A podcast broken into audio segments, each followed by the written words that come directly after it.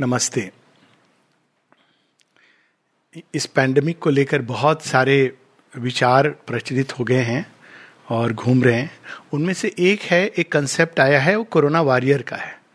तो एक बात मैं यहाँ पे स्पष्ट करना चाहता हूँ इसके माध्यम से कि ठीक वैसे कि जैसे एक सोल्जर एक योद्धा जो मिलिट्री ज्वाइन करके युद्ध भूमि में खड़ा है, केवल वो देश के लिए नहीं लड़ रहा है, वो सब लोग देश के लिए लड़ रहे हैं, जिनके हृदय में देश के लिए प्रेम है और अपने अपने ढंग से जहाँ पर भी हैं। वो एक इनकम टैक्स, एक ईमानदारी से जो इनकम टैक्स पे कर रहा है, वो भी एक योद्धा है जो देश के लिए लड़ रहा है। तो इस प्रकार से अगर हम सोचें तो कोरोना वॉरियर केवल एक डॉक्टर बन जाने से हम कोरोना वॉरियर नहीं बन जाते हैं।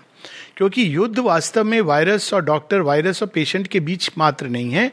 युद्ध दो प्रकार की शक्तियों के बीच में है और यही वे शक्तियाँ हैं जो आज से नहीं, एक, जब से प्रारंभ हुई है सृष्टि, तब से लड़ रही हैं।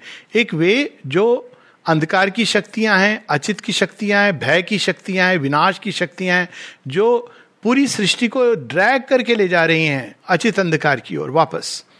और दूसरी ओर प्रकाश की शक्तियाँ हैं और प्रेम की शक्तियाँ हैं, आशा, श्रद्धा, और ये सब सृष्टि को ऊपर की ओर ले जा रही है एक दिव्य अभिव्यक्ति की ओर।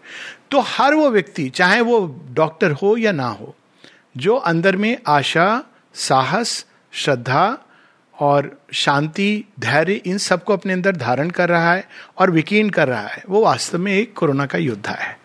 और यदि कोई व्यक्ति डॉक्टर होकर भी भय फैला रहा है ऐसे भी लोग, ये नहीं कोई जानबूझ के करता है, शायद वो एक चक्रव्यूह है जिसमें मनुष्य बन गया है। तो अगर कोई भय फैला रहा है जगह जगह तरह तरह के वीडियो, देखो आप इतने मृत्यु हो गई, जैसे पहली बार जीवन में मृत्यु हो रही हो, देखो ये नहीं करोगे तो ये हो जाएगा, इतनी निश्चितता के साथ जैसे साक्षात स्वयं भगवान उतर आए हों और ब्रह्मा जी ऐसा कह रहे हो कि ये नहीं करोगे तो ये हो जाएगा तुम्हें। वो सब लोग एक प्रकार से जो भय फैला रहे हैं, वो चाहे कहीं भी हो, कोई भी कार्य कर रहे हो, पर देखा जाए तो कोरोना के साथ खड़े हैं, कोरोना के अगेंस्ट वार नहीं कर रहे हैं।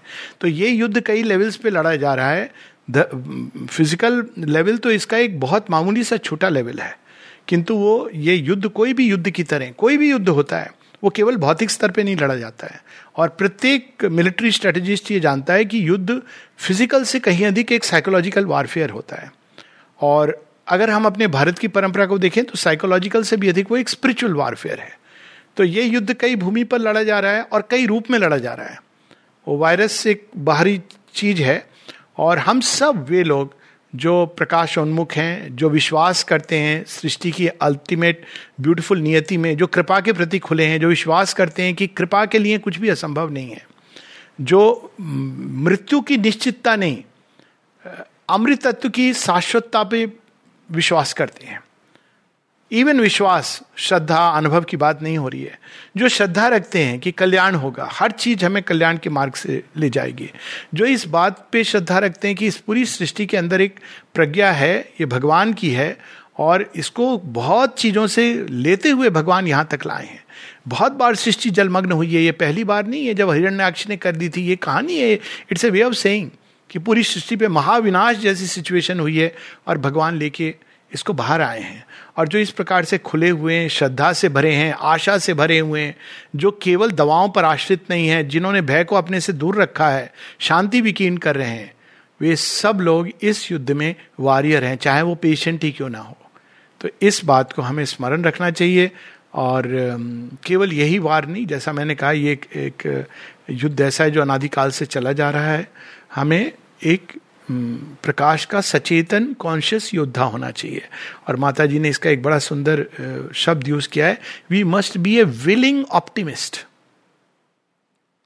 ऐसा डाई हार्ड ऑप्टिमिस्ट होना चाहिए कि अंतिम श्वास पे भी कोई कहे कि मृत्यु खड़ी है, अरे नहीं, भगवान से मिलन की खड़ी है। कोई तुम्हें उसी चीज़ को देखने का एक नज़रिया है। मृत्यु पास में खड़ी है। और जो असली प्रकाश का योद्धा होता है, वो क्या कहता है? नहीं, ये तो मेरे भगवान से मिलन की घड़ी है। तो इस भाव से जीवन जीना, यही इस युद्ध में हम सबकी भूमिका है। नमस्ते।